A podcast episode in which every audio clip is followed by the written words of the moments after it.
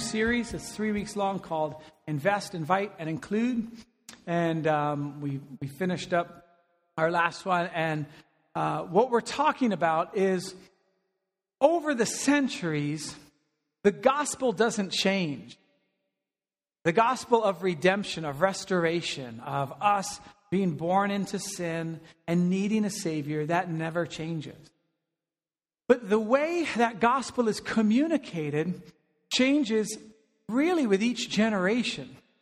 And so there was a time when we could put a tent up and everyone from the town would come to the tent and there'd be some fiery preacher who'd preach a fiery sermon and, and a lot of people would come to jesus and they'd leave their cigarettes at the altar and all this kind of stuff and it was, it was very effective I'm almost certain if we put a tent up in Garden Grove right now, that would not be the, the response we'd get. There was a time when John Wesley, who we're a free Methodist church, and John Wesley was like the father of Methodism. And so what he did was he rode around on a horse from town to town and he shared the gospel. And, and, and at that time, alcoholism was just very pervasive in the, in the country. And so he would he would preach on that and he'd preach on look we gotta we have to live holy lives and so he'd, he'd preach on that and then he'd set up he, he gave um, lay people you know just people who attend church he gave them authority to teach and to run the church and and it started this whole movement of it, it doesn't have to be just this pastor led thing. Everybody can be involved in ministry. There's a, a, a, the Bible calls it a priesthood of all believers. And and so that he started these things called bands, which were like small groups, and you'd get together and you'd ask each other like really difficult questions, eh, like what thoughts did you have this week that were impure? And you're like, what? Like none of your business. But back then it worked. It was a it was a big it was a big deal. And and even in our own, you know, in the last few decades, church has changed. A lot of things have changed. There was a time where it was like a huge, huge argument about whether or not there'd be drums on.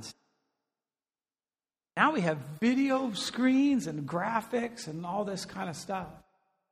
And so the, the question is how do you move from generation to generation, keeping the gospel intact, but changing maybe the way you give the message? Because I'm telling you now, there's a generation that's behind me that's coming up that might go, drums, are you kidding me? Now it's holograms and, you know, I don't know, planes and lasers. I, I, I have no idea. But what happens is each generation has this tension where we were saved in that particular thing and, and so we love it and we get it's spiritual and all this kind of stuff but the next generation comes along and and sometimes we some generations hand that mantle off and it's really nice and beautiful and then the next generation takes up sometimes the next generation just is like you can pry it from my cold dead fingers. I'm not we're not getting rid of robes you know or whatever whatever the thing is. It's like this is the thing. So how, how do you how do we share the gospel today in what we would call a postmodern society? I mean for the first time in our history we going to church is not just the thing everyone does on sunday. I mean it's just it's not and, and truth isn't really, it, it, you know, for, for this particular generation coming up, it's like, well, you know, I don't know. I don't know what I believe. And I don't you know, how, how do we share the gospel, which is true in the Bible, which we base our lives on, in a way that represents what the next generation and what the people around us relate to now without messing up the message of the gospel to just go, yeah, whatever, man, whatever you want to believe is cool. How do we do that? And that's what this series is really all about. How do we share the gospel in a way that's clear, it's compelling, people understand, without changing the principles of the gospel? And so, um, what we're going to talk about this next three weeks is investing, inviting, and including, because that's what I believe our church is called to do. We invest in people all around us our neighbors, our co workers, people on the little league team, the people in choir, the people we teach in, in school, the people who are teaching us in school. We invest in people. And at some point, we invite them on our faith journey, not to church, although that might be part of it, not to accept Jesus, although that might be part of it. We include, we, we um, invite them to something. So in our case, it might be the barbecue next week. It might be our Be the Church in two weeks, where we're only in church for just a little bit and then we go out. You know, okay, I could probably do that, you know. Uh, or, or we invite them to church, or we invite them to our small group, or we invite them to a relationship with Jesus Christ. But we invest in their lives, we invite them at a certain time, appropriate time, a time where the Holy Spirit's moving. And then when they're here, we include them.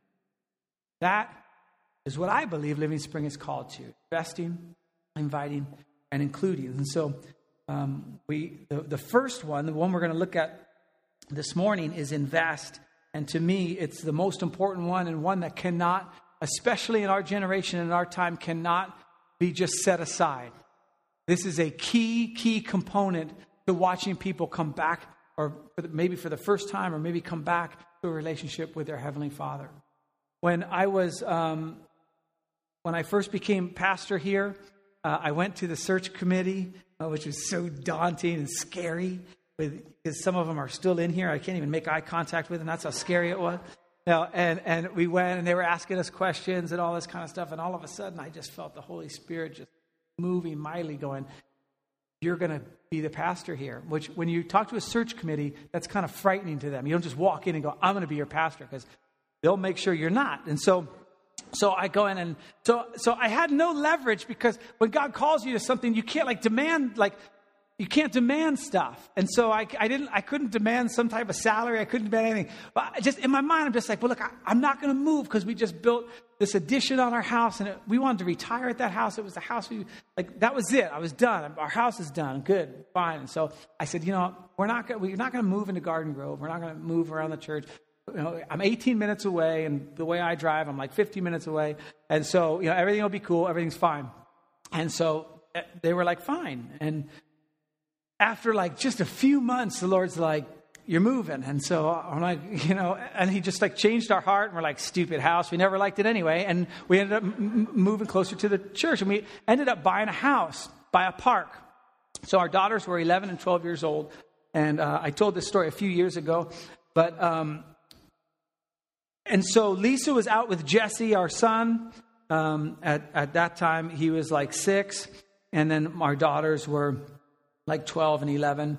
And uh, she was out with them. We left the girls at home. I went to Home Depot to go get something because when you buy a house, it's just like you live at Home Depot, which was totally fine with me. I would live at Home Depot. And um, so I get the stuff and I come home and uh, I don't have a key because Lisa had the keys. We had to make more keys. And so I knew the girls were home, so I knocked on the front door. No response. Knocked on the front door, and I'm kind of I'm kind of ticked now. So I'm like, you know, dang, dang, can't they hear me? What's going on? Wait, no phone was hooked up yet. Nothing.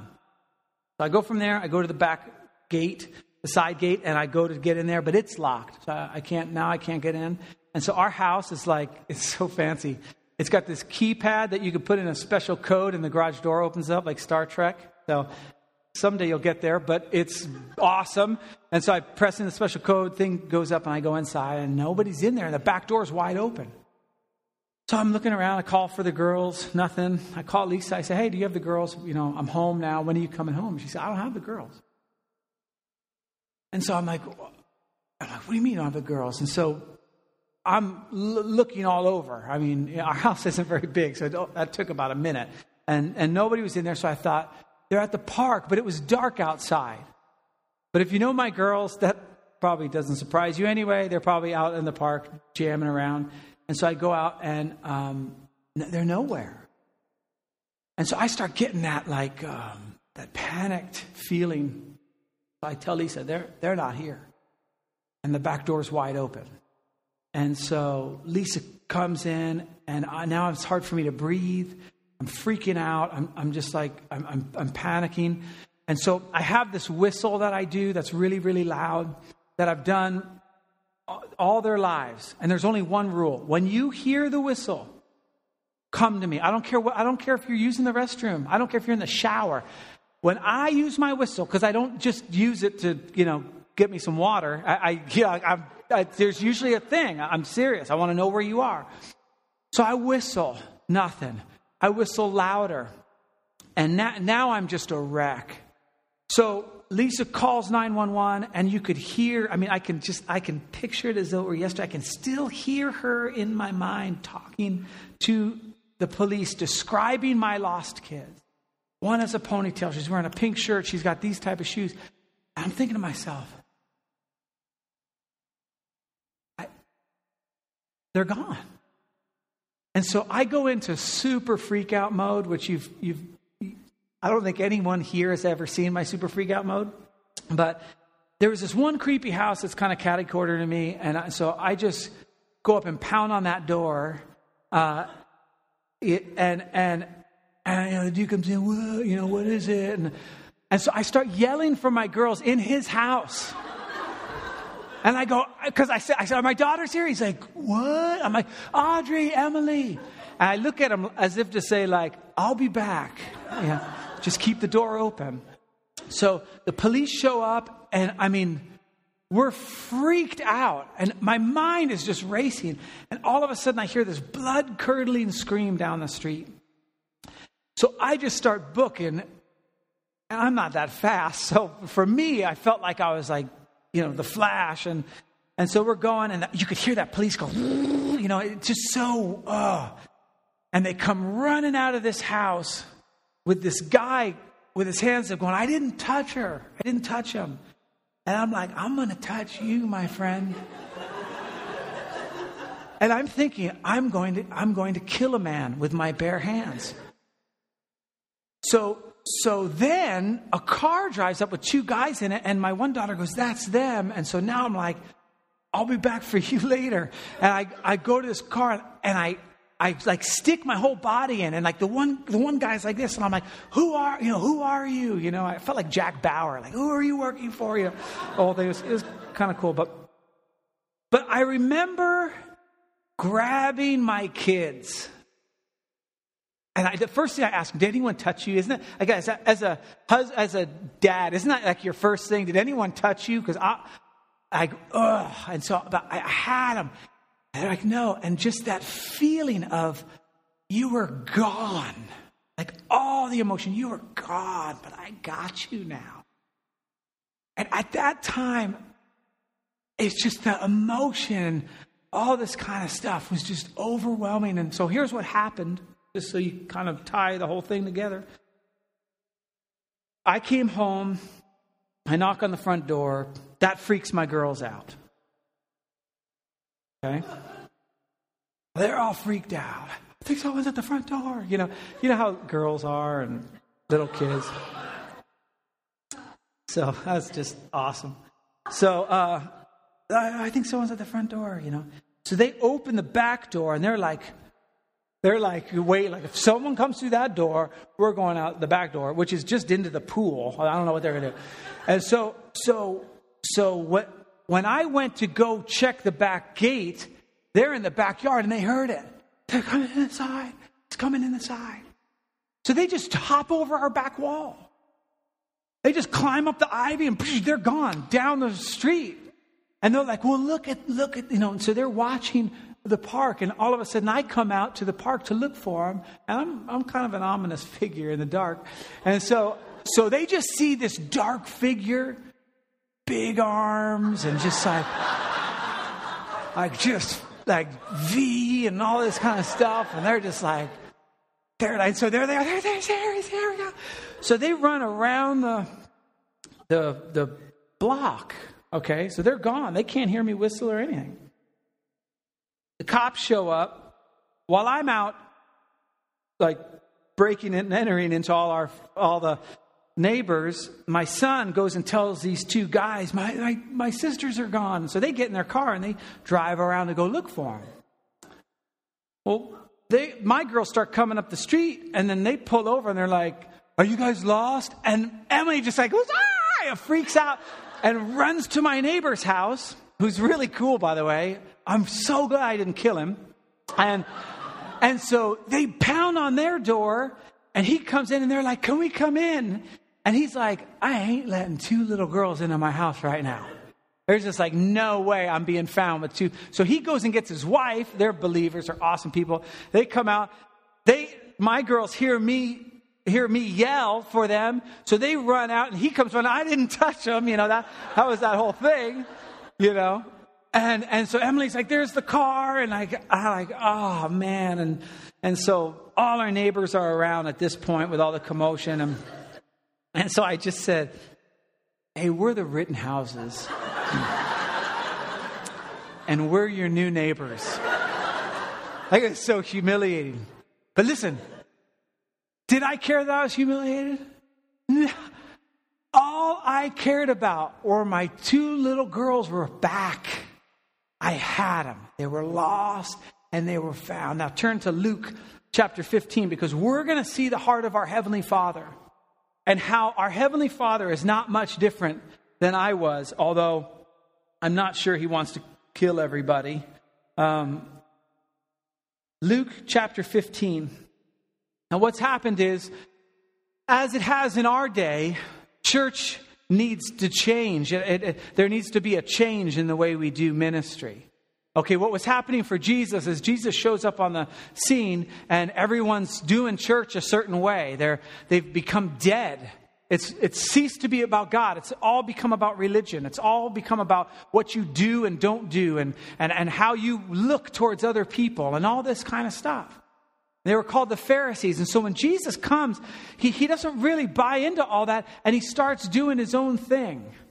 It's a little different. It's like now where, where maybe there's a different postmodern shift and the gospel doesn't need to change, but maybe the way how we talk to people or maybe the, maybe the way, maybe we don't use Bible language like hitherto and all that kind of stuff. Maybe there's something different. And so Jesus shows up and he starts doing ministry totally different. And that's where we find him here. He's around the tax collectors and the sinners. Now, for you and I, we think, my boss is a sinner. I, act, I mean, who cares? I mean, what? That's not the big deal anymore. But back then, it was a huge deal.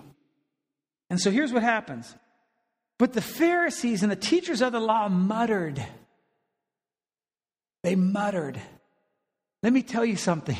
As someone who's been in the church for decades, one of the most dangerous dangerous things to the church of Jesus Christ is muttering. It just looks like a tiny little word there, but it is so dangerous.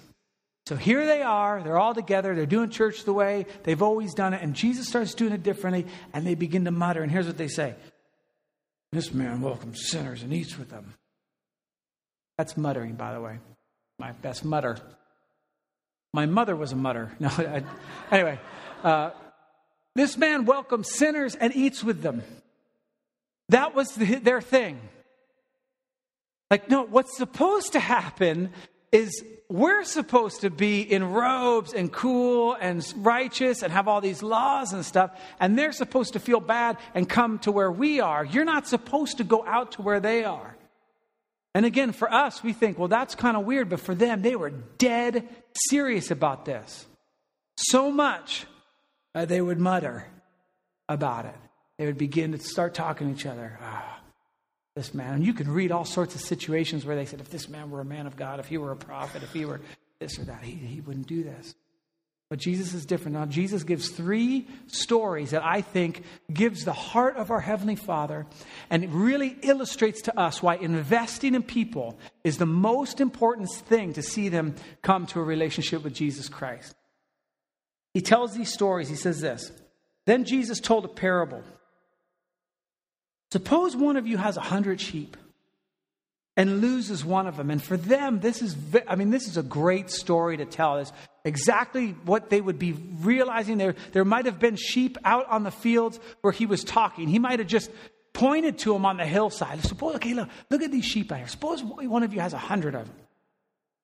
And he loses one of them.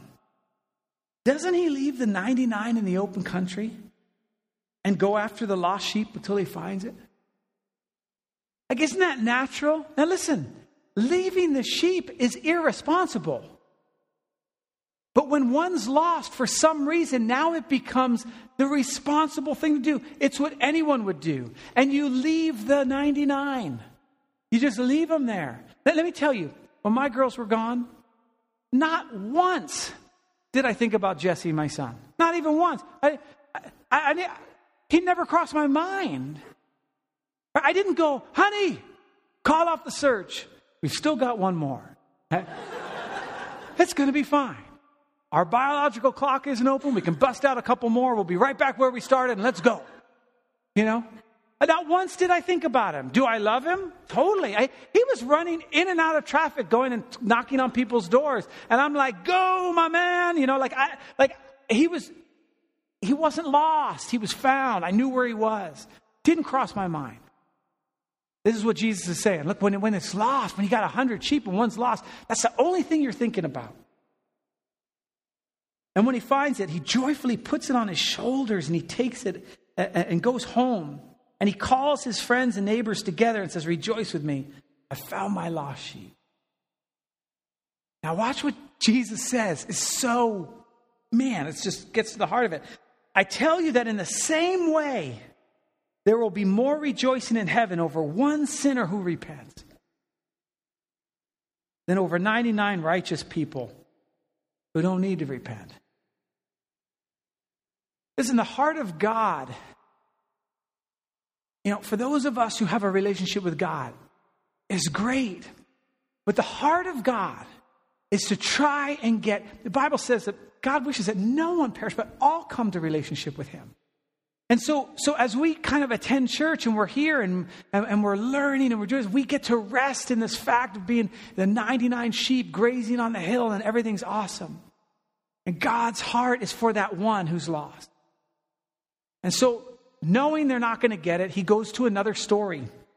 And he says this, or suppose a woman has 10 silver coins and loses one. Now, what, what's happened here, these 10 silver coins were put on a headband, and they were like her dowry.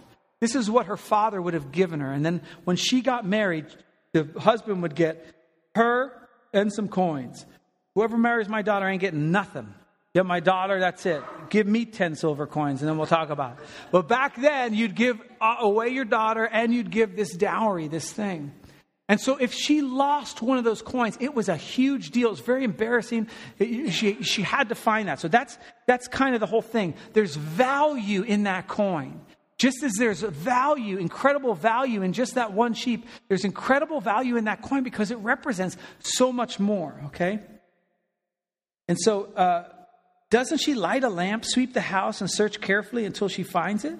And when she finds it, she calls her friends and neighbors together and says, Rejoice with me, I found my lost coin. In the same way, I tell you, there is rejoicing in the presence of the angels of God over one sinner who repents. L- listen to me. Oftentimes we think of God, and even as we are doing worship songs, we, we, we raise our hands, and He's so awesome, and He's so mighty, and, and, and He created the universe, and, and you know, man, but he, rejoices. He's got all sorts of emotions, which we don't, that humanizes him, and that sounds weird. And, but he gets angry, he gets jealous, he, he, he gets happy, he rejoices. Oh, in the Bible, it says he sings over us. It's like, how? Like it's so personal. When someone comes to repentance and comes into relationship with God, God and all the angels rejoice. That's the heart of our Heavenly Father. So Jesus goes on, like, if that isn't enough, he goes on to tell one more story. And it's a very famous story because those things showed how much value there is in a sheep and a coin, but it still doesn't, like, just nail it, get it home until he tells this next story. He tells a story about two sons and a dad. And basically, one of the sons says, I wish you were dead. Now, that isn't exactly what he says. What he says is, I'd like my inheritance now. But really, what the thing that he's coming across is the relationship we have together, that's not important to me. That money when you die, that's what's important to me. And I want to start living with that money now. And so he goes to his father and he says, essentially, I wish you were dead and I wish I had my money. And the dad goes, okay, fine. Now, in this culture, unheard of. The father was like everything in that household. And the firstborn son would then become everything. And it kind of got passed down, and, and your inheritance was passed down from generation to generation. It's not like now where you, know, you, you, invest in the stock market and you can get, it's, it's like this was it. And so he's saying, I, I want it. And so he gets it, and he goes off to a foreign land and he wastes it all. The Bible says he squanders it with wild living. There's no difference between now and then of what wild living was. It's exactly the same. I mean, maybe it, does, it, it plays itself out a little differently because you can fly on a plane and drive around. But the ultimate thing, where the money went, that's all about the same.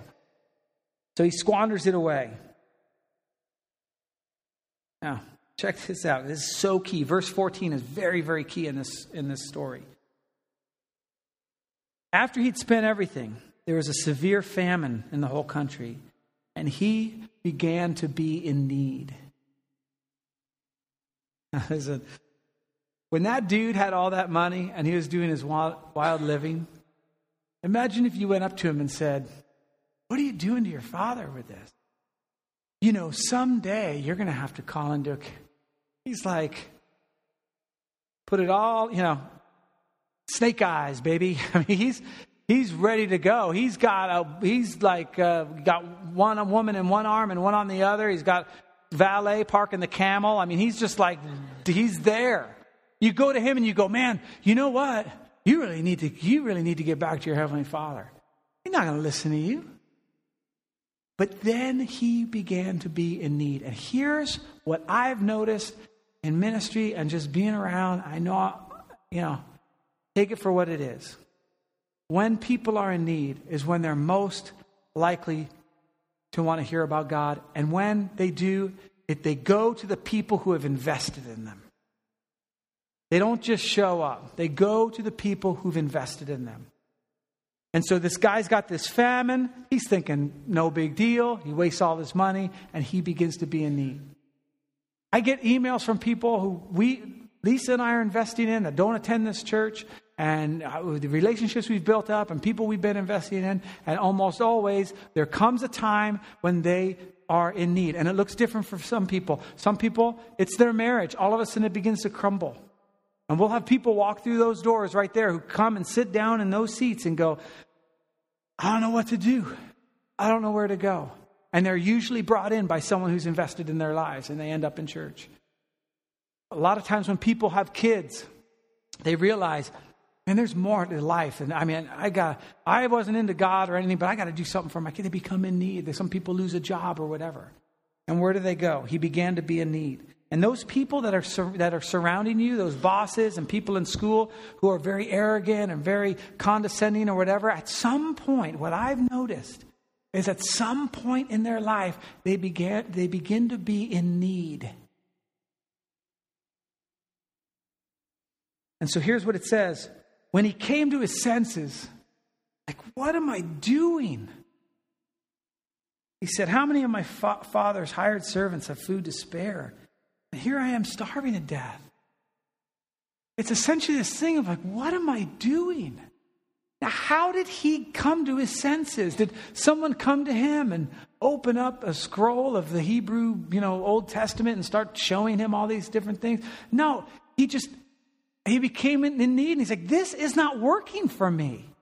My life is not working. He starts to think, You know, there's this place that I know of. And he starts coming up with this scheme. I'm going to go back home and I'm not, forget the whole son thing. Forget the whole son thing. I, I just need, I just need to get in like with the servants. I'm just hungry. And this is what I see with people who end up in our church. They're not thinking, you know what I need? I need to get in a good Bible memory program, and I need to learn how to pray flowery prayers and be in a small group and give 10% of my income to the church. I mean, no one's thinking that. They're just thinking, I just need rest. I just, I just need to feel a touch of God somehow. I, I, I just, I, they don't come in here expecting anything but just to go, can I please just have this one little taste of God? So that's what happens. He comes to his senses. He says, How many of my father's hired servants have food to spare? He prepares this speech. Oh, I'm going to go to my heavenly, I'm going to go to my father and say, Oh, you know, all this kind of stuff. And so he got up and he went to his father. That's all he was going to do is just go. He has this little plan, this thing he's going to do. He gets up and he goes to his heavenly father. And this is just this just tells you exactly the heart of the father. Good night. One more time. High score. But while he was still a long way off, he hadn't figured it all out. This is the heart of our Heavenly Father. All He wants is just a tiny little turning. Wait a minute. This ain't working for me. And our Heavenly Father isn't like, well, you think about that all the way when you get, and we'll see. Let's see how you get all the way over. Come on. Oh, take a couple more steps. Kiss the ring. While he's a long way off, he just sees him and he starts running towards him. He's filled with compassion. He ran to his son, threw his arms around him, and kissed him. And this is, this is exactly what it was like to grab my daughters. To grab them and kiss them, and oh, you're back. And, and, the, and the son gives a speech. He's like, okay, listen, listen, listen. You don't have to give me anything, you know, all that. And the, the father freaks out and he gives him a robe and he puts a ring on his finger and he's like, let's have this party for him and everything. It was like, it was like when I had my daughters right then, they could have asked me for a pony. And I would have gone to wherever you buy ponies. And I would have just bought them a pony because I was like, they're, they're, they're here. And then I would have gotten rid of the pony. But, but, you know, they're here. I got them. They could have asked for anything. They could have, they could have confessed to anything at that point. Dad, remember when the carpet caught on fire? You know, it wasn't mom. It was us. Oh, wow. Okay, you know, like they could have confessed anything. It wouldn't matter. I got them. This is exactly what Jesus is trying to explain to us. This is the heart of our Heavenly Father towards people who are lost. But then there's this weird twist in the whole thing. It says, oh, and he, says this For this son of mine was dead and is alive again. He was lost, but he's found. And so they began to celebrate. And so what happens is the other son, there's another son who'd been doing it right the whole time. He'd been doing everything his father told him to do. He was a good Christian. He went to, you know, family devotions every morning. He's out there working in the field. They, the, the story starts out that they catch him doing the right thing. And he, he hears this music in the background. He's working and, you know, people are in there, woo, you know, they're dancing. I, I can't dance, but I imagine it looks something like that. And, and, and, and he's like, what's that? Music. And he asked one of his servants, and the servant's like, Oh, you're going to be so stoked.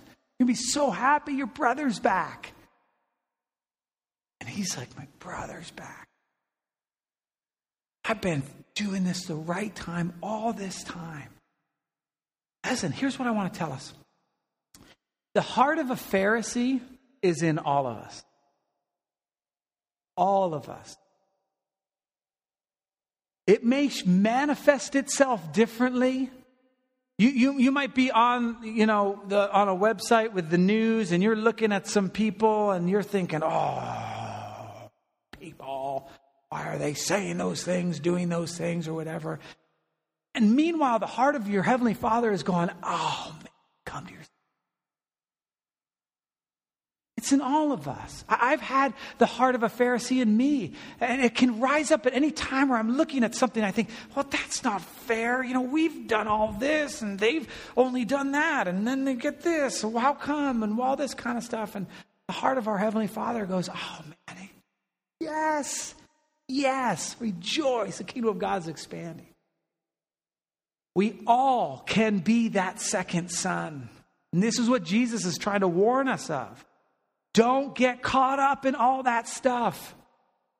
And so the, the dad goes to the son and he says, Come on, we're partying. And the son goes, You know, you've never had a party for me and all my friends. And then he, this guy shows up and he says, When this son of yours who squandered your property with prostitutes comes home, you kill the fatted calf for him. Here's what our Heavenly Father has to say about it. My son, you're always with me, and everything I have is yours. See, if we're going to invest in people, okay, if investing is the number one thing, this is where we come from. This is our foundation. We know our Heavenly Father, and everything that He, that he has is ours. We have peace that surpasses all comprehension. We have the joy of the Lord that we read about. We have uh, a family to you know, grow up in Christ and all these types of things. We have all this stuff. It says, uh, uh, Christ said, you know, everything's been given to me, I give to you. Abide in me. I mean, we got it. This is our whole thing. So now, those conversations with our boss aren't just like, ooh. They're not just like, well, if I say this, maybe he'll think that I should get a raise, right? They become kingdom investments of like, I already got, my boss has nothing for me. Everything I have, I was given to me by my Heavenly Father. All of a sudden, that kid at school or that teacher or that neighbor or whatever, it takes a whole different thing. And uh, you say, look, all, all I have is yours. You're always with me. Well, we had to celebrate because this brother of yours was dead and is alive, and he was lost and is found. Listen, this investing in people is hard and it takes a long time and it takes focus and it takes intentionality and it takes a, a heart that's going, I'm not going to look at myself. It means a baseball game, little league game, isn't about just junior hitting the home run and winning the game and good, now they're 10 and 5 and can make the playoffs. It's about, wow, I'm sitting next to another family. Facebook becomes a whole different arena for where you can bless people and invest in people. And email becomes something different. And the news becomes just what it's always been just a reminder that we live in a world that needs people investing in other people. C.S. Lewis says it this way because it's difficult. There's no safe investment. To love at all is to be vulnerable.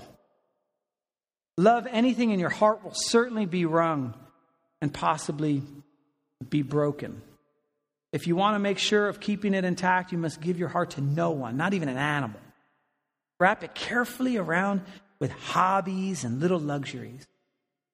Avoid all entanglements. Lock it up safe in the casket or coffin of your selfishness. But in that casket, safe, dark, motionless, airless, it will change. It will not be broken. It will become unbreakable, impenetrable, irredeemable. The alternative to tragedy, or at least to the risk of tragedy, is damnation.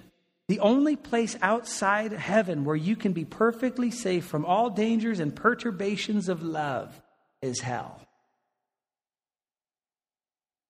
Here's what's going to happen to you as you begin to invest in people